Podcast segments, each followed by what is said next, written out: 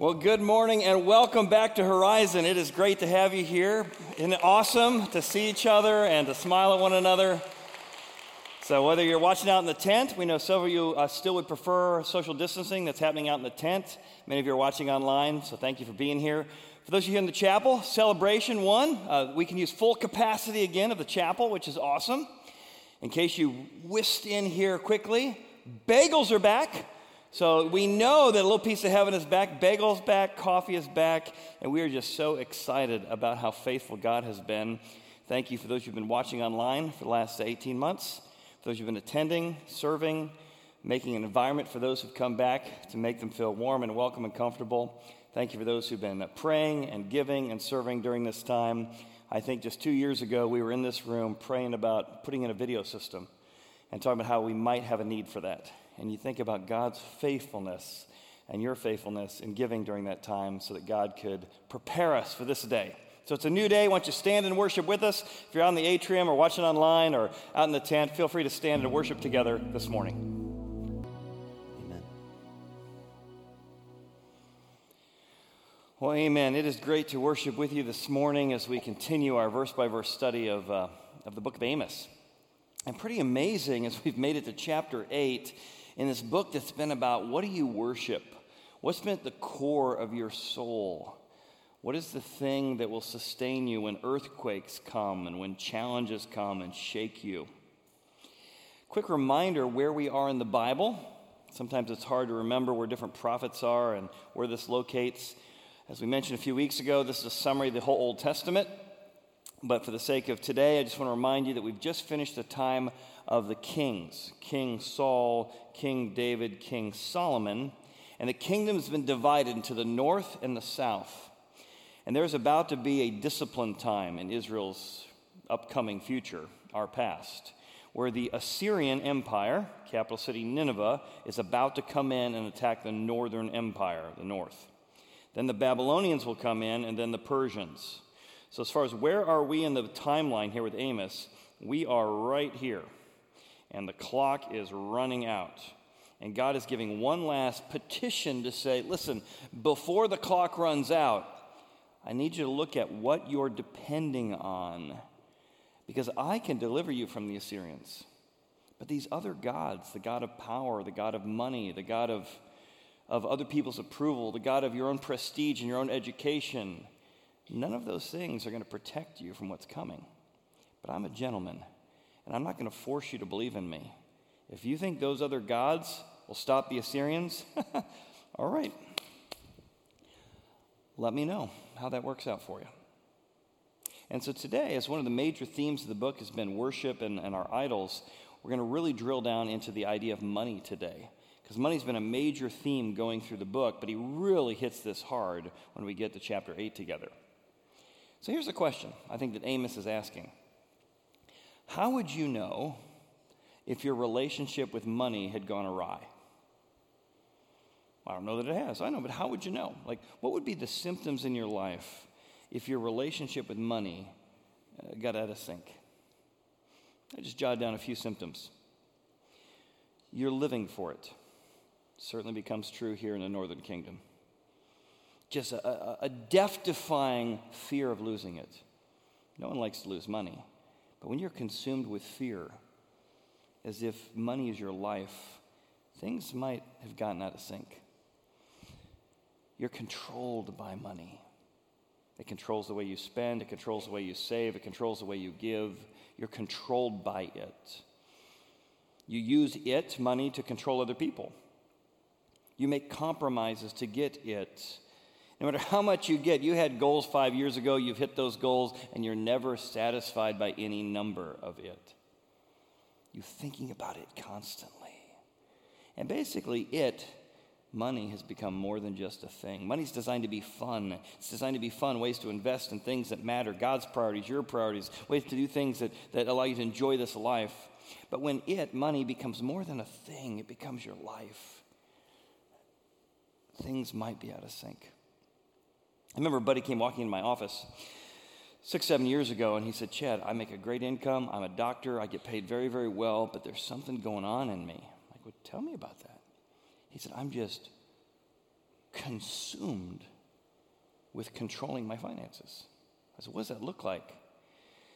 He said, Well, I just find myself like between appointments, I go back and I check my stocks and check my stocks and check my stocks. Like all day long, I find myself just consumed with what's that number? If it's gone up 2%, 5%, I feel good. If it's gone down 5%, oh my goodness, I feel such panic and fear. And we began to chat about that and how money is a fun thing unless it's ruling your life. Money is designed like other things, like approval and, and status and, and, and family and other good things in life to subordinate itself to God being number one in your life. He said, I don't know how to do that. It's like I'm in touch with a, a guy at our church. They started doing Bible studies together. And I checked in with him three months, six months later. I said, How are things going? He said, Well, I still enjoy money. Great. I still don't like losing money. Good. That sounds like wisdom. But it's no longer controlling me because money had taken its proper place. I sat in another uh, meeting one time with a guy who uh, was came into my office angry, just angry because his parents, who were long, long, long way away from dying, had just gone over the will. And he was deeply concerned that his sister or brother might get a half of 1% more than he did. I mean, it was like a micro percentage that he was angry about, but he was just fuming. He felt entitled to, to his parents' money. I tried to remind him it was his parents' money uh, but that didn't go over well. And we began to chat, and I said, Man, I said, this hypothetically speaking, I, I wrote a number on the board. I said, Let's say this is the inheritance. You are so angry and so bothered and so frustrated that maybe somebody might get just a hair more than you. It's just taking away all your joy. He walked up to the board I'd written on a dry erase board, kind of smugly, and he added a couple more zeros to the number I put up there. He said, That's the number we're talking about. It doesn't matter. You can add five more zeros to it. You're one of the few people I know who have affluence, you have wealth, and yet I've never seen someone who had so much enjoy it so little. You don't even know how to enjoy your enjoyments because you're consumed with anger and control and fear and entitlement. Really? And it's began a whole series of conversations of whether or not he was really free or was he being controlled by something, even though it had a lot of numbers next to it. See, Amos is going to talk about with this metaphor of summer fruit today. That's going to be his metaphor. And the question he's going to ask us is Are you investing? Are your valuables something that famine cannot take away? Because God's going to say a famine is coming. And summer fruit, it's a reminder where are your values? What do you value? Where do you put your priorities? And are the things you value things that a famine can't take away? Here's the famine metaphor he uses in the chapter God says, I'm going to send a famine on the land. And the things you value, can they be taken away by a famine? There's a famine of bread, a famine of thirst for water. But there's a greater famine coming. And the greater famine is I'm going to stop warning, I'm going to stop speaking. There's a famine for hearing the word of the Lord. You see, the real famine you should be worried about is that what sustains me, what guides me, what directs me is hearing from the Lord. That's the kind of valuable that can't be taken away from you, what you have in God. But you've built your life on something that can be taken away by famine, and there's a famine coming, and it's going to take away everything you think is valuable. So, how about you and I? Are the things you value most things that a famine could take away? Or are you instead prioritizing hearing from God, knowing God, hearing the word of the Lord? We're going to get two things to check, two ways to check our fruit this morning that Amos is going to challenge us with, so that we can find the freedom of enjoying money and enjoying God rather than being controlled by it. What's the first thing we check? Well, he begins by saying, Hey, check your fruit. It's the last chance. The Assyrians are coming. Check your fruit. Check your fruit. It's his last chance before it goes bad. Here's how it begins in Amos 8 1. Thus the Lord God showed me, he showed him something. Behold, a basket of summer fruit. He said, Amos, what do you see? Amos is like, I see a basket of summer fruit. Then the Lord said to me, The end has come upon my people. Which is kind of weird. Like, right, when you think of summer fruit, you think fresh, you think beautiful. You don't immediately say the application is the end is near. So, why would a basket of summer fruit clearly communicate in those days the end is near? And he's specifically talking to the northern kingdom, known as Israel. He's saying, I want my people Israel to know we're getting to the end of warnings.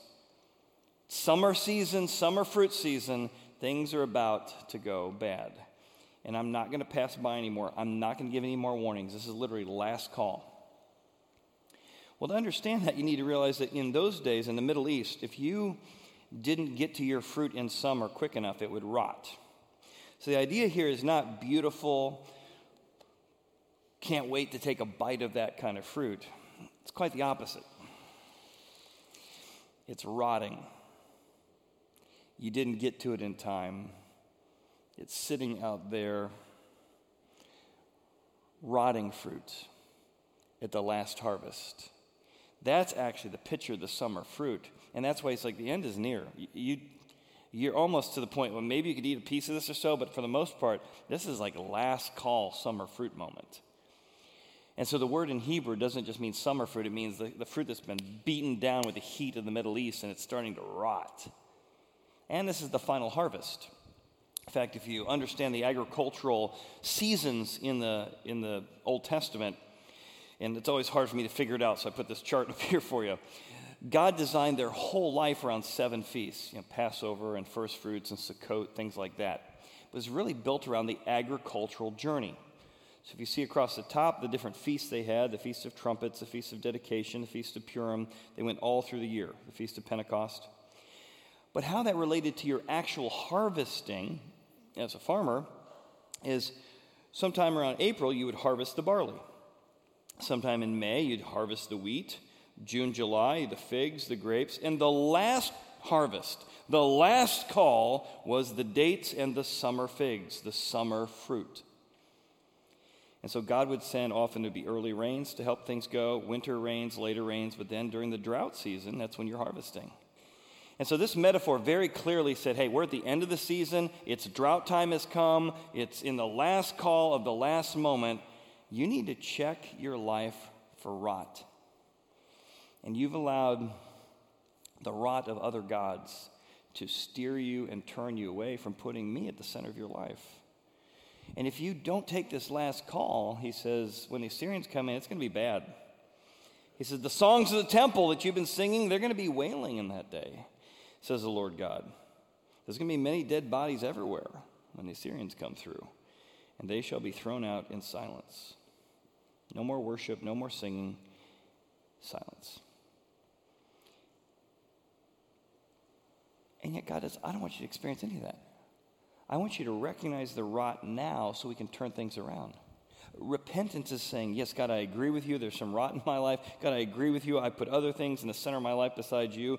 And God, I'm going to repent and I want you to restore. I want you to refresh. I want you to bring back the joy again. I want you to give me the freedom of putting you in the center of my life so everything else takes its proper place. So, how about you? Like that conversation I had that day in my office.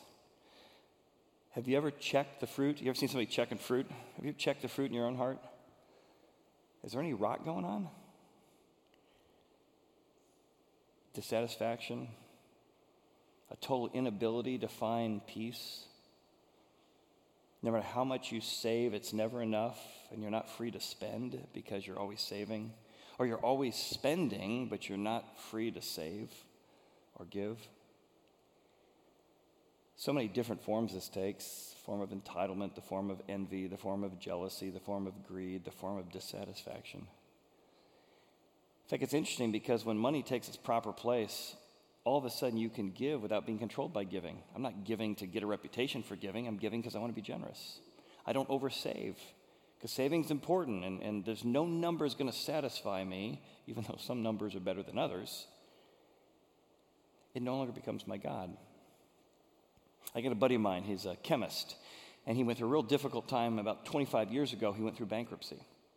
And that has so haunted him that now he's got you know, several million dollars in the bank and he's doing fine, thank you very much.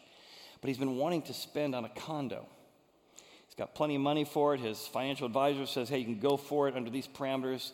And he's been talking about it now for about five years. And he can't ever engage. Because the haunting reality of that bankruptcy from X many years ago is so controlled him that he doesn't ever want to spend because the number in his bank account represents his, his peace.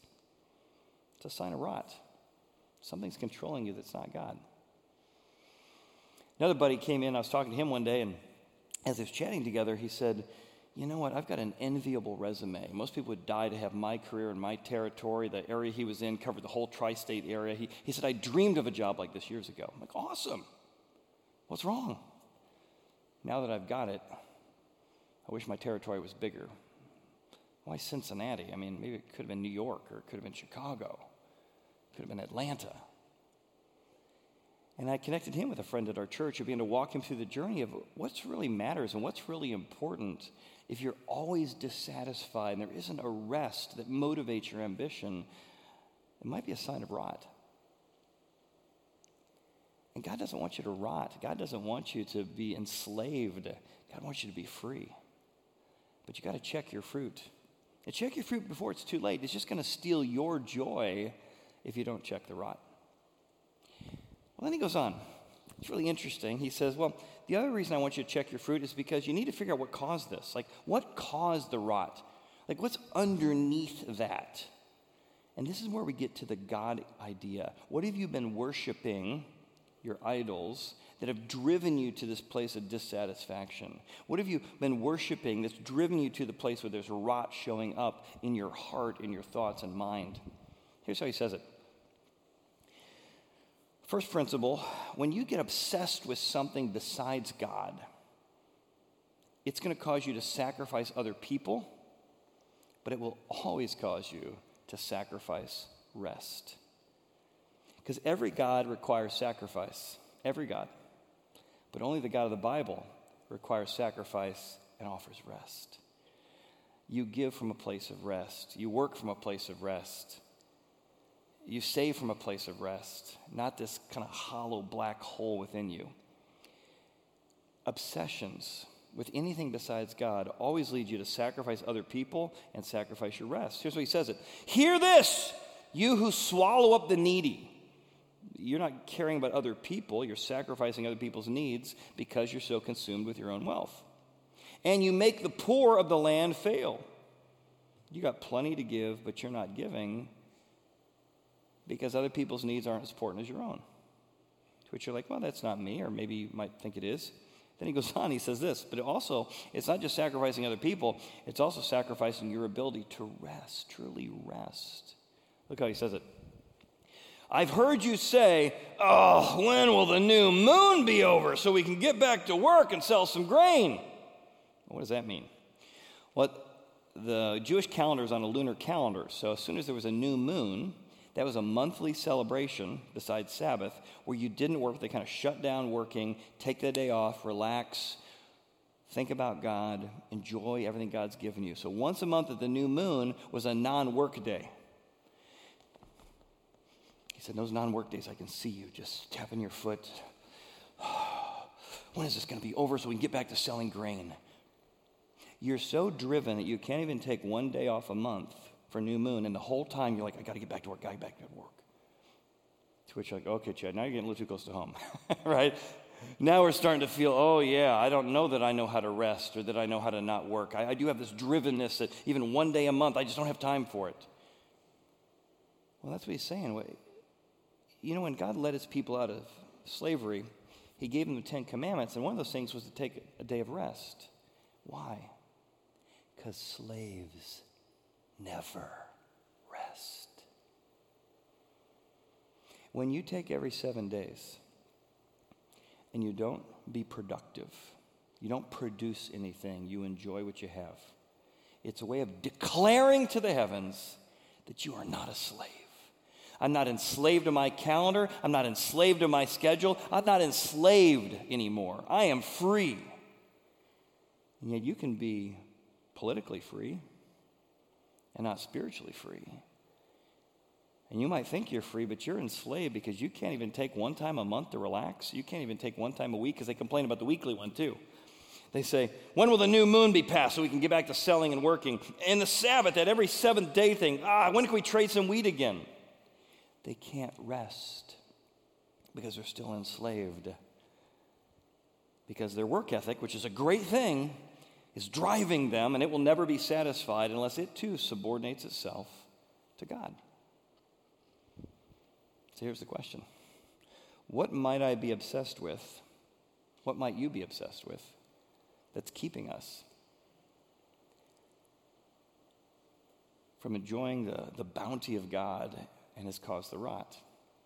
I talk a lot about idols. Here's kind of a test of different idols. There's a lot up there. I want to go through it a little slowly here. When a good thing becomes an ultimate thing, we begin saying in our heart, you hear it whisper to you, sometimes shout to you, My life only has meaning if I have power over others. I've heard that whisper. That's power idolatry. I only have worth if I am loved and respected. I like to be loved and respected, don't you? But when it becomes your God, you've got an approval idol in your life. Life only has meaning if I have a certain quality of life. Ooh, that's what Israel had a comfort idol. Life only has meaning if I attain mastery in some area.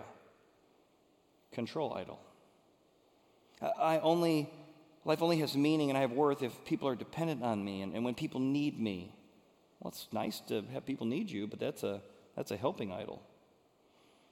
Life only has meaning if someone is there to help me. It's a dependence idol. Life only has meaning if I reach that certain level, certain title, certain territory, certain number of the bank account. Okay? That's a materialism idol. My life only has meaning if, uh, if uh, my children and my parents are happy. Please don't put your identity and, and joy in the hands of the obedience of your kids. It is not a setup for success. That's a family idol. Your parents will, will let you down at times, and your kids will let you down at times. Don't make that the center of your happiness. My life only has meaning if my political cause is ascending. That's an ideological idolatry, and maybe the last eight years, years have been well, and then years have crashed down. And you really want your happiness to be pinned on politicians? No, whatever side they're on. God's not a donkey, and God's not an elephant, He's a lion. Life only has meaning if, if I look good, if I can only imagine myself dating people look a certain way, I can only imagine myself in the mirror looking a certain way, you might have an image idol. And last one, my life only has meaning if I'm productive at work. And when I'm not productive, I don't have any meaning. You've got a work idol. In all of those things, good things, right? They're all good things, but when they become the center of your life, they will require you to sacrifice everything else. You'll sacrifice your relationships for work, you'll sacrifice your marriage for your kids, you will sacrifice all God's demand sacrifice. But only the God of the Bible demands sacrifice and offers rest when He's at the center of your life. Don't you want that? Don't you want to still work hard and still have great relationships, but to do it from a place of rest where He's at the center of your life, where money and power and ideology has taken its proper place? He goes on, he says, Now, now that we're getting deep here, what's causing the rot? Let's go a little deeper. Amos says, you see, your obsession with things, that was their specific idol, was comfort and money and power. My obsession with things leads me to two things. I devalue people and I start making compromises, right? Because your God requires compromises. So you compromise your integrity, you compromise all the things because you've got to get access to more of that God. He says, Here's what you guys do. You're so obsessed with comfort and money, you make the ephah small and the shekel large, falsifying the scales of deceit. See, in those days, you had a scale to determine money because it wasn't kind of a standardized money. So you had a standardized weight, let's call it a pound for the sake of ours. So you had a standardized one pound weight. And so someone's going to buy your sheep or buy your land. You might say, hey, I need you to put a pound of ephah or a pound of silver, a pound of gold on here. So you put the gold on there, and this weight would then let you know when you have one pound. But you're thinking, you know what? Wouldn't be nice as many transactions I make each day, each month, each year. If I added a little extra weight to my one pound standardized weight, I could get a pound point two of gold and cheat people. It's just a little bit. I work really hard. I'm not getting what I think it's worth. So they would add a little extra weight to the standardized weight. so it would take a little extra coinage to balance out. They began to make compromises. Compromises to their cash, inflating the currency, compromises to their interaction with other people. Then they begin to devalue people because they love things and use people to get things. He says, You've, You made your scales by deceit. You say, Well, I want to buy the poor.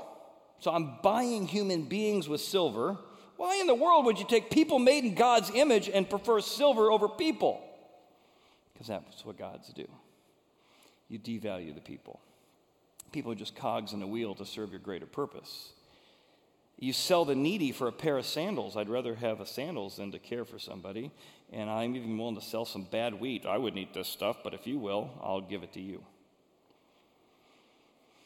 And God says, Listen, I'm not going to forget this. And I can't keep a blind eye to you forever, which is why I'm trying to warn you. You got to change, you got to modify, you got to turn around. The Lord swore by the pride of Jacob, which sounds bad, right? The pride of Jacob. But this is kind of a phrase used to describe God. They would often call Yahweh the pride of Jacob. So God's saying, I swear by myself. It says this in 1 Samuel 15 29. They call God the strength of Israel, the pride of Israel.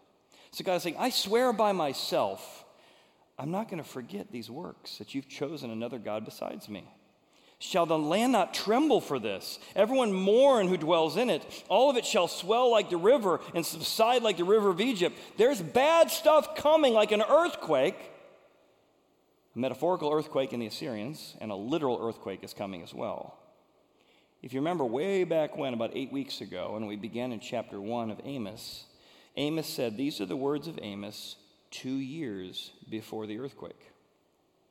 There's a literal earthquake coming, and that's going to shake them up to see what's valuable. But he gave them two years to check the fruit, two years to turn around, two years of Amos saying, Come on, guys, come on. But the earthquake's coming. And it does. In fact, scientists have found that's exactly what happens, just like the Bible um, artic- predicted and articulated. Is around 750 BC, there was a gigantic earthquake that hit in Israel. Magnitude 8.2, geologists tell us. We've been able to figure out where it was and where it's sited by the seismic hits of what happened to different statues and things at the time.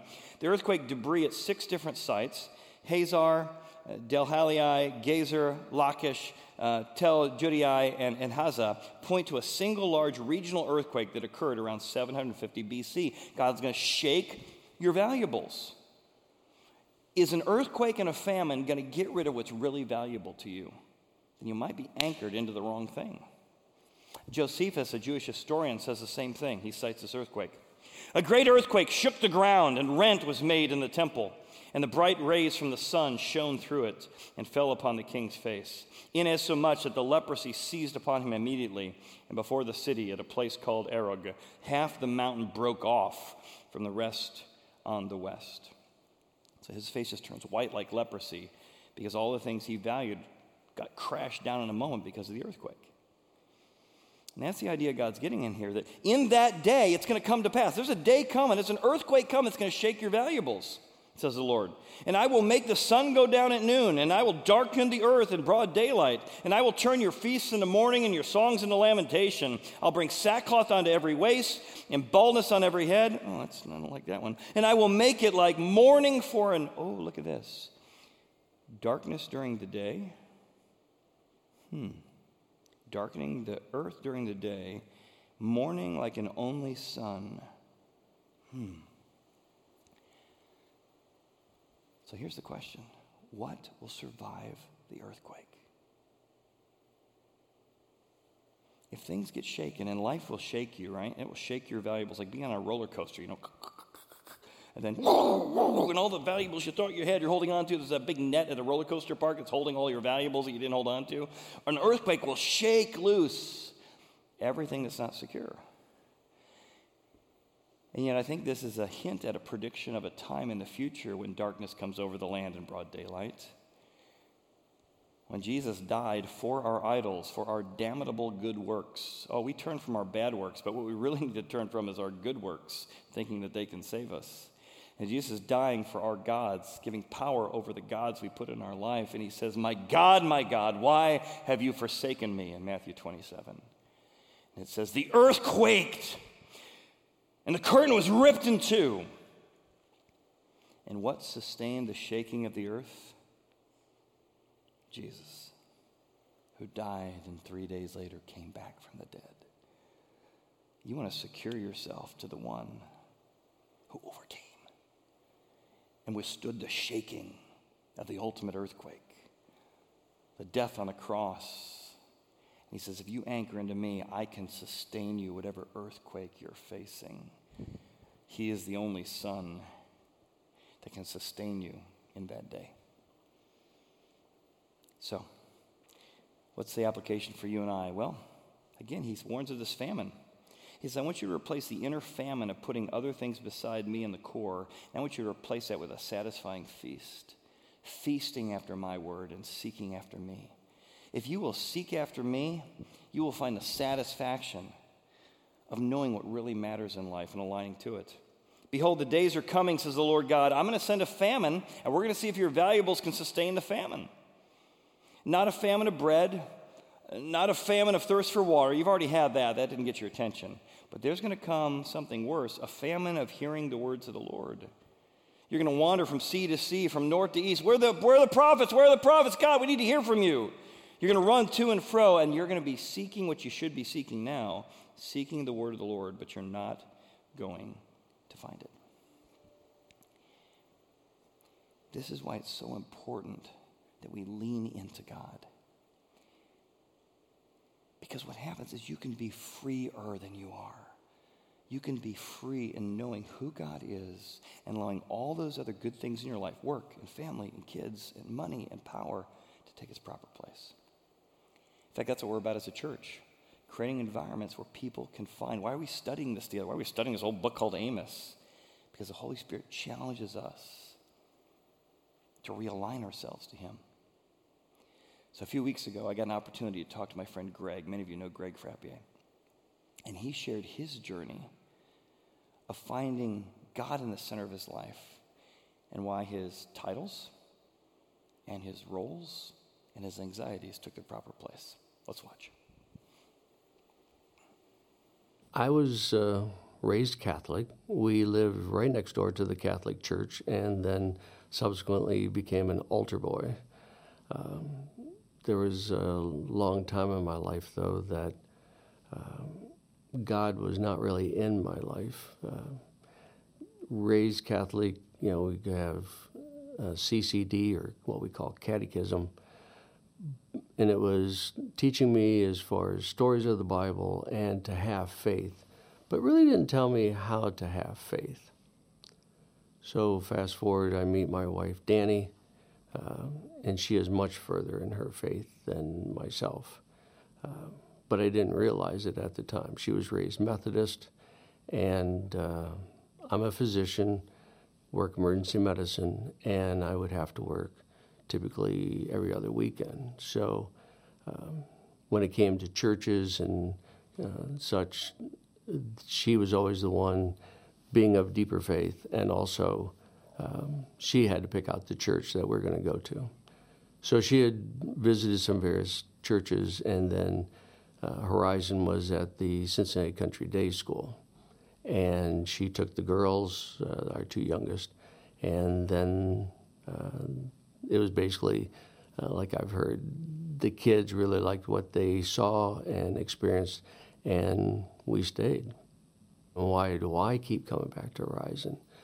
It's because Horizon has really helped teach me uh, a better uh, understanding of how God is involved in my life. I've been taught better how to God's teachings and such, and how to relate that in my relationship with my wife, uh, my children, and even at work. Having learned so much as a child not knowing God or how to have a relationship with God, I now can say I truly have a relationship with God. And I can talk to Him, I can ask Him questions, I can thank Him for uh, uh, what He's done for me.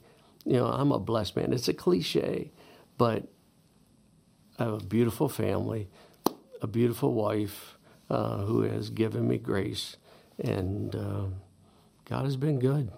Well, we had a situation that was very overwhelming. And, you know, me as a father, I want to be able to take care of this.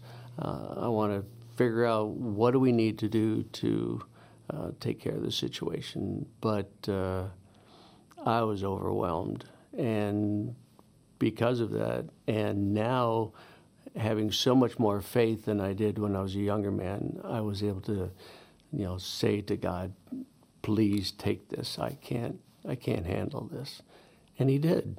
And he lightened the load, and we were able to then figure out what we needed to do.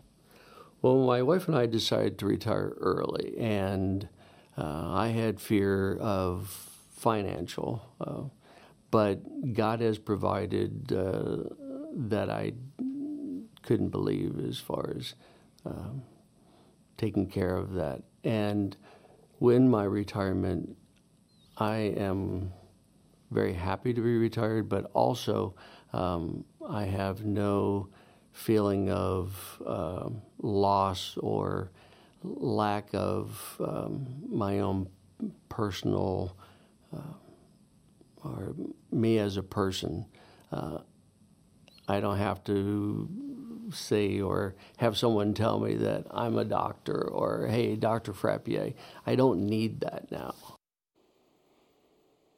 several aspects of lo- that I love. I love the idea that titles are important. Worked really hard for that for that doctor, and yet it doesn't define him in retirement.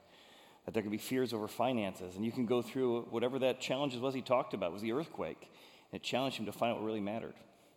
Earthquakes are coming to all of our lives.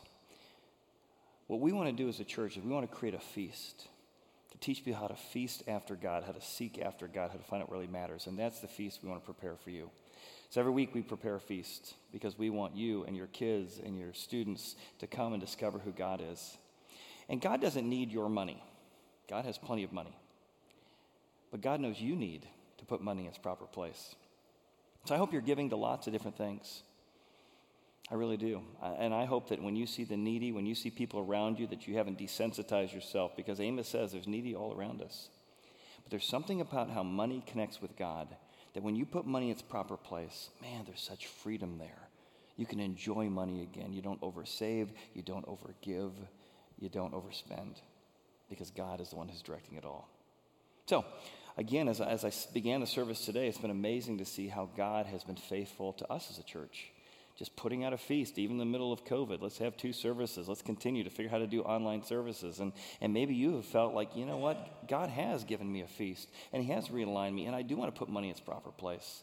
So I would just encourage you. I, I could put a, a big, you know, thermostat up or, or, or, temperature gauge of how much money we need as a church and how much needs there are. And I could tell you that there's needs of the church, why we need you to give. But that's not what this is about. That's not what Amos is about. It's about giving, not because God needs it or the church needs it, because you need it. And when you give to God, when you serve with your life, when you give of your time, your treasure, and your talents, what happens is everything else takes its proper place. So I hope related to Horizon, I hope you go, man, I do feel the feast of coming each week. I do feel the growth that's happening in me, especially during this earthquake that was COVID. And, and I hope you are giving big to Horizon and the work that's doing here. But that's just a symptom of what's really going on. What I really hope is that you're putting God in the center of your life so that you begin to sensitize yourself to His eyes and His ears to the needs all around you. And you can walk with confidence knowing that God is at the center of my life. Whatever famine comes, whatever earthquake comes, I have aligned my heart and my calendar and my thoughts to the God who made me. That's how we find freedom. Let's pray. Father, thank you for this incredible challenge from Amos and what it means to worship you. And we ask for the rest that comes of recognizing you died for our idols and you sustained the ultimate earthquake to rip that curtain to give us full access to the presence of God, not based on, on what we do for you, but based on what you did for us. And we ask these things in Jesus' name. And everyone said, Amen. Go enjoy a bagel and some coffee, and we'll see you all next week.